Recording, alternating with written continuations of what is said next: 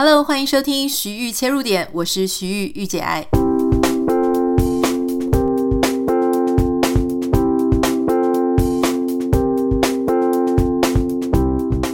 Hello，欢迎收听今天的节目。今天的节目呢，主要想要跟大家分享一个我觉得非常有趣的新闻。它不是什么很有营养的啦，说真的。可是因为我看到的时候，整个眼珠子都要掉下来，而且我想说，这个真的是。在台湾发生的事吗？呃，就是有一个男的，哈，有一个男生，他姓林，就林先生。他在二零一八年的时候呢，发生一件事情。那因为这个后来有发展，有后续发展，所以现在才被报道出来。他当时呢要去这个新庄的典华饭店去面试一个工作，哈。那因为他不知道要怎么样去新庄的典华，所以他就打电话给新北市的一九九九求助专线。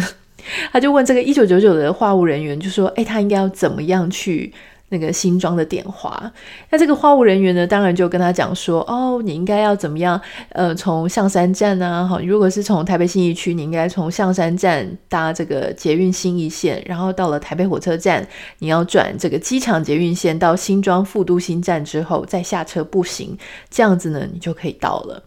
结果没有想到，这个林先生啊，他呃照着对方的话呃去做之后呢。诶，他发现就他上了一班车，结果那一班车呢是直达车，那他就觉得说这个话务人员他给了错误的机场捷运资讯，好，没有告诉他说有直达车跟区间车，导致他这个困在捷运内三个小时出不去，哈，所以呢他就要求，他就控告这个新北市的话务人员哦，控告他就是呃就是要求要国赔，哈，因为他觉得是新北市的话务人员。给他错误的机场捷运资讯，导致他迷路了三个小时，在捷运站里面出不去，而损失了月薪三万元的餐厅工作，所以他要要求赔偿三万元。但我看到这个时候，我就很傻眼啊！确实，我必须要讲，我觉得捷运机捷的这个这条线哈，就是它的速度有点慢，可是我觉得不至于说到这个。迷路成这个样子，就有一个新闻媒体讲哈，苹果日报的记者他就实际的去走一遍，他说呢，就算哈，就算是在这一条路径哈，照着对方的这个话务人员去走哈，其实应该是最快的。可是就算你有出了一些什么差错，应该在一个多小时内就可以出得去。好，那事情还没有结束哦，因为这个林先生他不是就要告这个新北市的话务人员嘛哈，所以呢他就提起上诉，那结果呢？因为他不知道要怎么样到法院，所以他就在沿路又问了很多的人，他继续问路哦，还有人给他报错方向，让他迟了，迟到一个小时才到达法院。好，那这个原审呢，就依照辩论呢，判决他败诉，要求他要有这个到庭陈述意见的机会。但是呢，这个新北地方法院合议庭他认为说，这个原审的判决并没有违法之处，并不符合他要提起上诉的规定，所以就驳回了这个林先生的上诉确定。哈，哎，我觉得这整个新闻真的非常夸张，所以一开始。简单讲，就是一开始他要去新庄的点华面试，然后他就已经迷路了。然后接下来呢，因为他很不服嘛，他想要告这个话务人员，他要去法庭，结果又迷路。那说真的，我觉得他的这个迷路的情况呢，是真的非常严重。其实我也是算是蛮路痴的，嗯。就是常常啊，我我这个是从小的问题，就是说从小从小到大，我常常就是会大概换一个巷子，或是绕个两个巷子，我就完全不太知道自己在哪里。那像呃住到这个新家，其实已经好几个月了。那我到现在一定出门都还是要用 Google Map，所以如果没有用 Google Map，我可能会回不来哈。嗯、呃，情况蛮严重的，可是嗯、我觉得。比较好一点是，我还蛮会看 Google Map，所以我自己在出国的旅游的时候呢，嗯、即便说像威尼斯那样的地方，我一个人去嘛，那威尼斯有非常多的小巷弄，然后它每一个巷弄并不是整齐的那种方格状，它就是很浪漫，就跟这个城市一样哈，就是你如果去过意大利的乡间或者意大利的一些城市，你就会发现他们的路好就是有点乱，所以。即便呢，有人说在威尼斯必一定要经历的一件事情，哈，就是迷路。但是我拿着 Google Map，我就是没有办法迷路，就是我只要拿到 Google Map，我就变成超级神勇的哈。所以呃，基本上你就是要知道自己要怎么求救嘛。那平常我在台湾的时候，因为我自己身边的人，不管是我的另外一半或是我的助理哈，他们都是这个呃方向感非常好的。我常常都觉得有些人真的很厉害，他只要去过一次的地方，他就知道要怎么样。下一次去应该要走哪一条路，好，或者说要上哪个交流道，所以这样的人真的非常适合开车。但是如果是像我这一种，就是真的无法判断自己到底身在何处，那至少你要很会看 Google Map 嘛，哈，人都是要有一些，你要知道要怎么样在这个丛林世界里面活下来。所以像这个今天看到这个新闻呢，我觉得哦，非常的意外，就想说怎么会这样？所以我就想说好，来研究一下说。为什么有一些人他就是路痴？那可以从两个层面来看哈，一个是你大脑当中的一个认知地图。呃，在有一本书里面呢，他有提到说，人呢无法完全记住所有看过的事物哈，即便是实际的角度稍微偏大哈，也就是说大概啦，就是人就是可以把十字路口的角度记忆成大概九十度，你脑中的认知地图呢就会一点一滴的哈与这个实际的地图有一些差异，所以每一个人脑中的认知地图精确度是因人而异的哈。那其实所以你看哦，就是说。有人是天生的路痴，那有一些人呢，哎，却很好。这个对，呃，在日本有一位教授哈，他叫做新垣纪子。新垣纪子教授呢，他就表示说，其实并不是认知地图跟实际地图有差异的时候，你就绝对会迷路哈。你就算在大脑当中没有办法形成很详细的认知地图，但你只要能够掌握到这个路的重点，你就不太会迷路哈。这个教授他说呢，实际的实验结果显示，不会迷路的人，哈，就是这个方向感比较好的人，他们会记忆这个交叉路口的资讯，好，就说十字路口啊、交叉路口的这些呃周遭环境的资讯。可是呢，那些会迷路的人，他记得的事情是这些车辆停下了，好，就是说，呃，在这个十字路口，你记得了什么呢？那这些很容易迷路的人就说，哦，我记得我们车子停下来了，可是他并没有去记忆那个周遭的环境，好。那我自己去回想我自己的状况，我觉得也蛮像的。就如果你问我说，诶，在那个十字路口发生什么事情，我可能会记得的就是说啊，我们在那个车上刚好那时候听什么音乐，或是我们刚好在聊什么话题哈。可是你如果问我说，诶，周遭有几棵树吗？有什么样的建筑物？有什么样的店家？我可能就比较记不得这个事情，除非我们刻意去记哈。如果说你知道你有一个任务是接下来。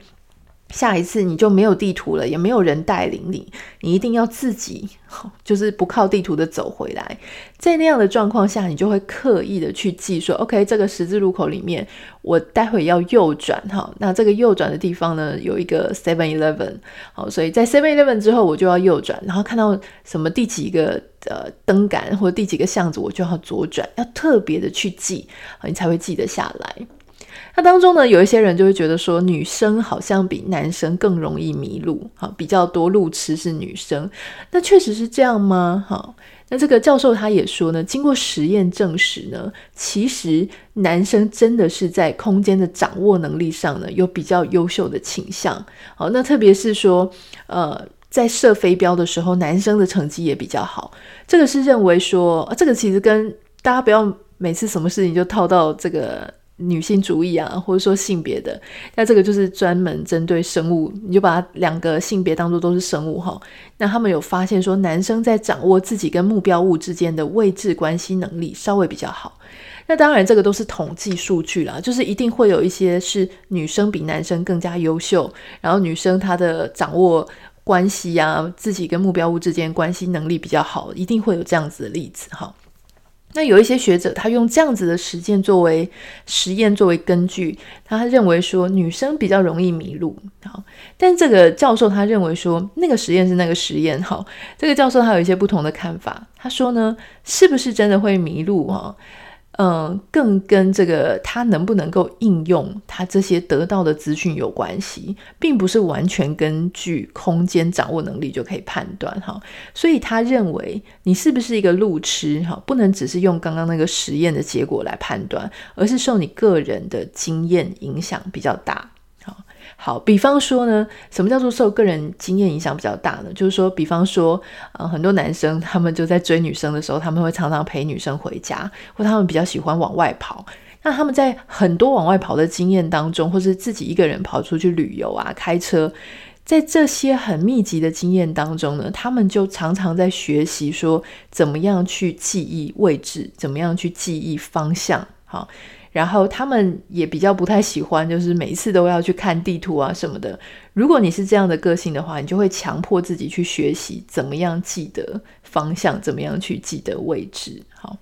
那所以这个教授他有提到说，如果你要克服你的路痴问题，你当然你就可以进行这些阅读地图的训练，让自己呢，诶，你不是永远都在靠 Google Map。好，如果没有 Google Map，像我一样，我就完蛋了。你应该呢，找一个时间好好的研究一下。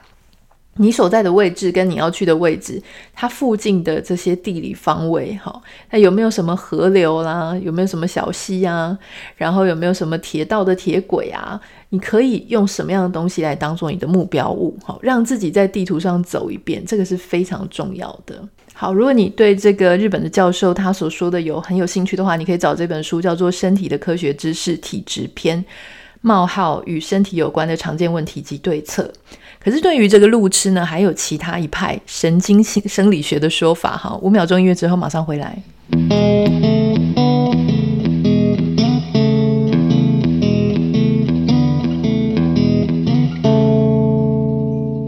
那在 Hello 医生网站这个里面呢，有一篇文章也提到说，诶，来讨论说路痴到底是不是天生的？文章里面提到说，人的头脑里面呢，其实有四个跟导航相关的神经细胞，哈，包含你的位置细胞、网格细胞、边缘细胞跟头像细胞。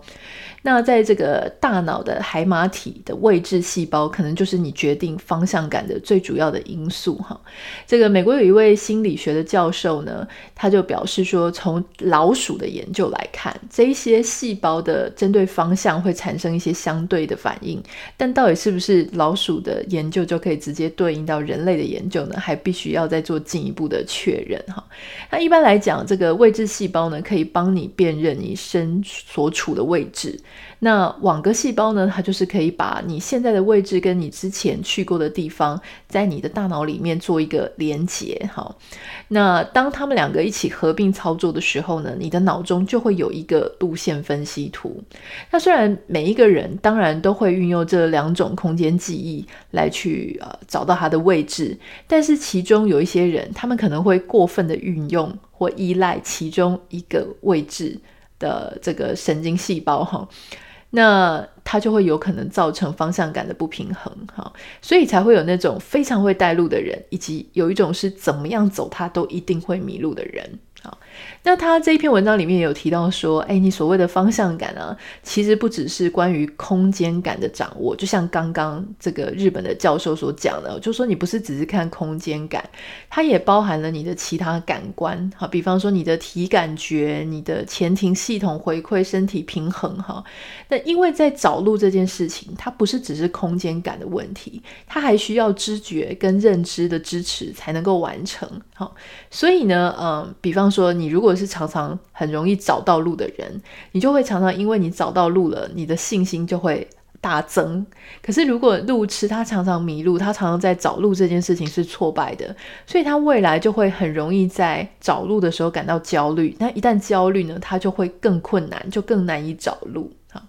那这个美国宾州大学呢，这个神经学系，他有做了一个研究，他是说方向感好的人，通常呢都有五大人格特质，哈，比方说包含说他是那种经验开放性格者，哈，就是他会很愿意接纳外界的，呃，就是很愿意接纳一些新的经验，然后去尝试一些新的东西，或是外向性格者，哈。我可以理解了，就外向性格者很容易喜欢在外面跑来跑去。那就像刚刚讲的，就是说，如果你学习的机会变多了，或是你对这个世界更好奇、更有探索你周遭的环境，其实你就会比较学习到说，哎，怎么样去记忆外界环境嘛，哈。那还有就是说，呃，有一些自律的性格的人，他们可能更容易能够找到路，哈。好，所以这篇文章他的想法是说，哎，如果你是路痴的话呢，你不要常常责备自己啦，你要多训练一些脑部的思路哈。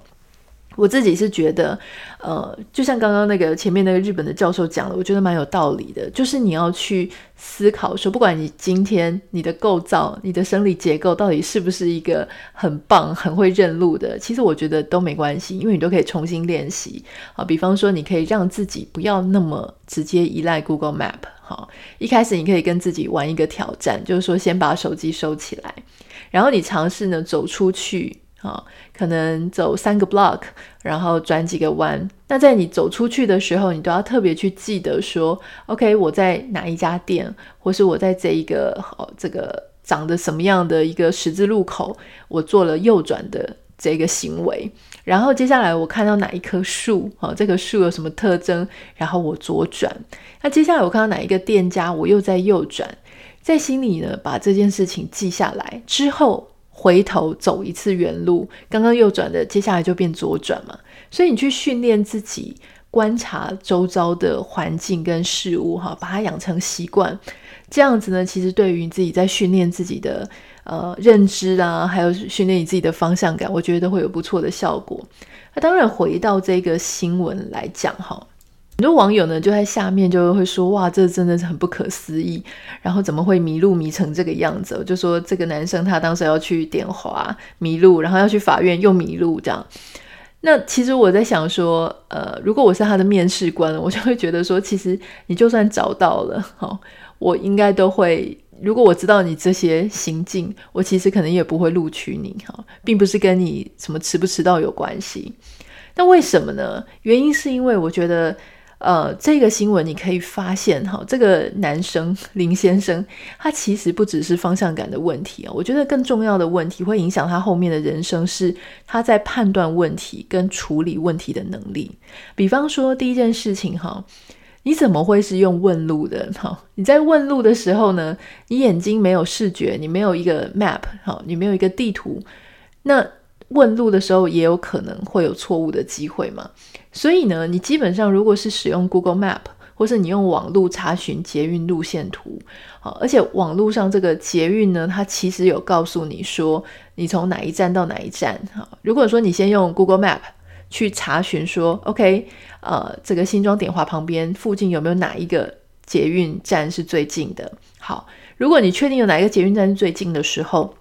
你就可以上捷运的。呃，这个官网它上面会告诉你说，从台北信义区哈到这个这个新庄这一个你要去的这个站，你应该要怎么走，然后预估的时间是多长，它是会告诉你的。好，所以基本上这个人他就是只会想要用非常传统的方式，而不懂得用现在的方式来去处理这些事情。第二件事情是。当你迷路的状况发生之后，哈，当然我可以理解，一开始他没有搭计程车去这个现场，哈，没有叫车去现场，可能是因为想要省钱。可是当你迷路的状况发生之后，而你觉得这个工作这么的重要，你应该要立刻放弃在里面继续迷路，而赶快用计程车或是比较快的方式到达现场，对吗？第三点呢，就是说，我相信啊，他如果迷路的情况这么严重，这绝对不是他第一次迷路，